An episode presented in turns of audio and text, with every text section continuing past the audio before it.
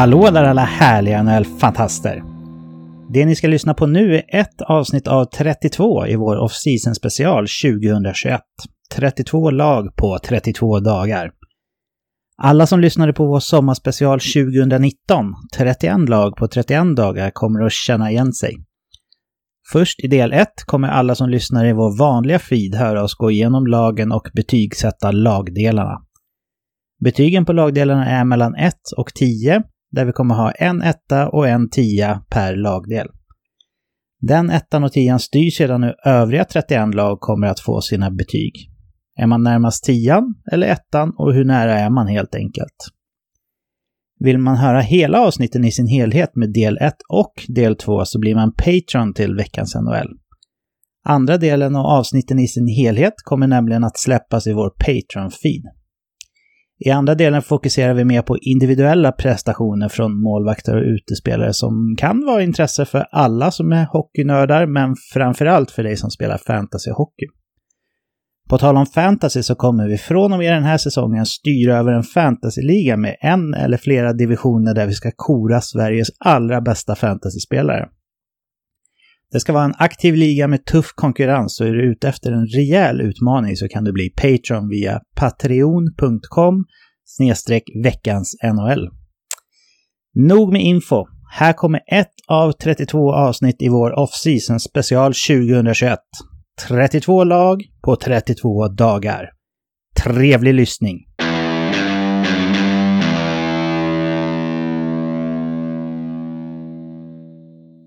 Idag är turen kommen till Carolina Hurricanes, ett lag som jag är lite grann i smyg har eh, hållit på de senaste två slutspelen.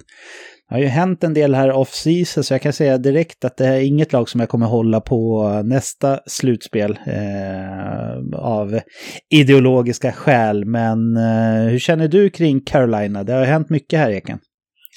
Ja, eh, det har hänt väldigt mycket och jag vet inte om jag skulle säga att eh, de har förbättrat laget eh, nämnvärt, även om de har gjort mycket. Så ja, det är svårt att se. De har ju en bra coach, så att är det någon som ska få bukt på det här så, är det väl honom. Så att, ja, men spännande lag, en del chansningar, men ja, svårt att placera dem riktigt. Ja, Eh, som, som du sa, det har hänt en hel del här. Om vi går in på notabla spelarförluster så har man ju blivit av med eh, Alex Nedelkovic, Jake Bean, Brock McGinn, James Reimer, Cedric Paquette, Peter Merasek, Warren Fogele, Doggy Hamilton inte minst, Johnny Hackenpää. Eh, notabla spelarförvärv som jag har skrivit upp är eh, Fredrik Andersen, Tony D'Angelo, Ethan Bear, Antti Ranta och Derek Stepan. Förra säsongen så slutade man etta i Central Division med 80 poäng. Sen åkte man ut i andra rundan mot eh, regerande och blivande mästarna Tampa Bay med 4-1 i matcher. Och eh, målvakterna här är ju intressant, Eken. Här har man ju bytt ut hela, hela gänget. Så berätta hur, eh, hur dina tankar gick och vad du landade i för betyg. Ja, eh, här var svårt. Jag tycker att eh, Mrazek och Reimer ändå är helt eh, kapabla som de blev av med. Och Nedeljkovic visade ju att han slog ut båda de här två och ja, men gjorde en väldigt fin säsong. Eh, lite räddade upp dem skulle jag nästan sträcka mig till i alla fall. Men eh, ja, han har ju ett litet sample size och man, man vågade inte chansa på honom och det återstår väl att se om det var rätt eller inte. Eh, eh, det, det, ja, det, det, får vi se. Men eh, sen har de ju plockat in då Fredrik Andersen som egentligen blev petad i Toronto och en Antiranta från Arizona som har varit väldigt skadedrabbad. Även om han har varit eh, ja, tänkt i alla fall som första keeper redan från början så, så har han ju inte spelat så mycket där för att skada helvetet där från honom har, har utlöst honom. Så att ja, frågan är vart vi har Andersen och Ranta. Eh, skulle de leverera på topp så är det en väldigt, väldigt bra målvakt. Men de har väldigt många frågetecken och eh, när någon av de här skadar sig så har de en Alex Lyon som tredje keeper där som får gå in och det, det är nog inget namn man står och faller med. Liksom. Så att, eh, jag landade i alla fall att de är närmare en tia än en etta, men en sexa blev det för mig, så att det är precis närmare. Ja, precis som du nämner där, att eh, man hade ju en trio förra året i James Reimer, Alex Nedelkovic och Peter Merasek som nu är utbytta mot en tilltänkt eh, duo i form av Fredrik Andersen och Antti Ranta. Jag tycker att det är en eh, rejäl uppgradering ändå, för det är två målvakter som båda två, alltså jag tycker att både Fredrik Andersen och Antti Ranta, om vi kollar de senaste fem åren, så är det båda två målvakter som kan vara bland de bästa i hela ligan. Och det var inte alldeles för länge sedan de var det heller. Det som oroar mig är ju självklart skadorna då. Men jag tycker att eh, Carolina har agerat riktigt bra på målvaktssidan här, eh, trots att man fick eh, väldigt mycket kritik, framförallt att man valde att byta bort Nedelkovic nästintill gratis då. Men jag tror att när jag och David rankade målvakter för några säsonger sedan så hade jag ju med både Andersen och, Andersen vet jag, men jag tror också att jag hade med Ante Ranta på min topp 10 då. Så det är två målvakter som jag håller väldigt högt när de är skadefria. Det är just där skon klämmer. Så um, ja, jag skulle vilja satt ett ännu högre betyg, men jag har dragit ner det tack vare eller på grund av att jag räknar med att uh, de här, framförallt Ranta, uh, kommer att vara skadad delar av säsongen. Då. Så jag har satt ett snäpp upp från dig, en sjua där. Så ganska lika ändå.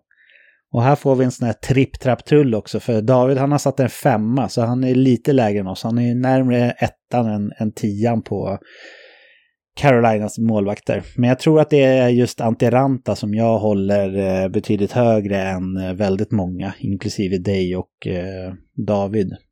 Eller vad tror du, Eka? Jo, men så kan det nog definitivt vara och eh, det ska jag komma ihåg, han, han har ju varit ettan i, framför Kemper som, som vi nu pratar väldigt gott om i Colorado. Så att eh, det är ingen, eh, det är ingen högoddsare att han skulle vara väldigt bra, men det är just skadefrågetecknet där som, som oroar mig. Mm. Och mig. Jag håller med dig där.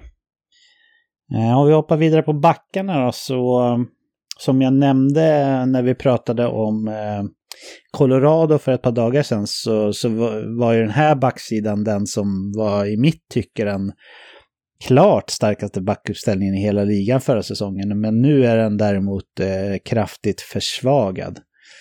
Eh, man har fortfarande många kompetenta backar här, men den där offensiva spetsen man hade i Doggy Hamilton tror inte jag i alla fall att eh, Tony D'Angelo kan leva upp till. Vi får väl se om han ens eh, kommer in i det här laget på, på ett schysst sätt.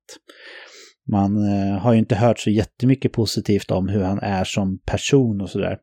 Sen skulle inte Rod Brindamore kanske vara den första tränaren som jag börjar tjafsa med om jag fick välja att tjafsa med en tränare om man säger så. Så det är väl möjligtvis att han kan tygla honom då.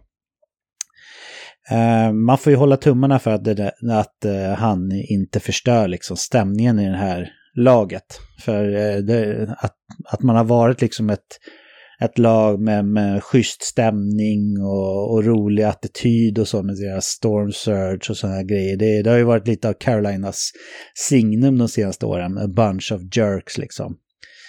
Men jag tycker fortfarande att Jacob Slavin är den bästa defensiva backen i ligan. Så, och det finns andra kompetenta backar i defensiven också i det här laget. Så, så det drar upp betyget en bit över medel då. Så jag har satt en sjua på den här backsidan.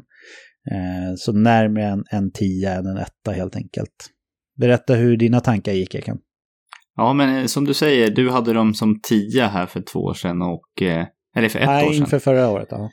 Eh, och jag hade dem väldigt högt då också, eh, om än inte så, som den bästa. Men eh, jag tycker att de har försvagat sig ganska rejält. Eh, tappet av Hamilton, som jag anser vara en av ligans bästa backar, är väldigt tungt. Och eh, hoppar vi upp ett snäpp, eh, eller alla spelare kommer få hoppa upp ett snäpp och få tugga och möta svårare motstånd så tror jag att det blir eh, lite svårare. Slavin är som du säger en väldigt, väldigt bra back och det kommer han fortsätta vara. Men den här offensiva kraften, jag tror inte att D'Angelo är där eh, riktigt än. Eh, och han kommer få förtjäna sina minuter så det kommer nog ta ett tag. Eh, sen har de lite så spännande namn, Ethan Bear som de värvade, men vart är han? Brady Shea har liksom, ja, han var spännande, men han har liksom aldrig klivit riktigt, riktigt in där. Eh, så att jag har ett snäpp ner från dig. Jag har satt en sexa på den här backuppsättningen. Mm. Eh, vi ligger ändå liknande där och eh, David har satt en sjua precis som mig. Så, ehm, så 6, 7, 7 där. Så det är, en, det är en bra backsida helt enkelt trots att man har tappat eh, Doggy Hamilton. Eh, om vi hoppar över på forwards så eh, du kan få börja Eken. Ja, och nu eh, skrev de ju ett kontrakt här på Tervainen igen. Så eh, nu har de den eh, för två år sedan eh, fruktade kedjan med Svesjnikov, Aho, Teravainen intakt. Och de kommer fortsätta att vara väldigt bra. Eh, sen så har du spännande namn nedanför som, som eh, inte riktigt har tagit åt de här kliven. Niederreiter, Trosek tyckte jag tog ett kliv visserligen förra året, men, men han skulle nog kunna ta ett par kliv till. Sen så har de kvar, ja, vi pratade förra året om att de kanske hade ligans bredaste forwardsuppsättning med en riktigt bra fjärdekedja. Jag tycker att just fjärdekedjan är ett eh, bra snäpp ner, men jag tycker att de fortfarande har intressanta spelare i tredje kedjan i Jordan Stahl, får se om han fortfarande håller. Jesper Fast är en väldigt uppskattad eh, ytterforward som faktiskt också håller. Så att med, med den eh, väldiga spetsen de har och ett ganska brett lag så får de en åtta. Mm.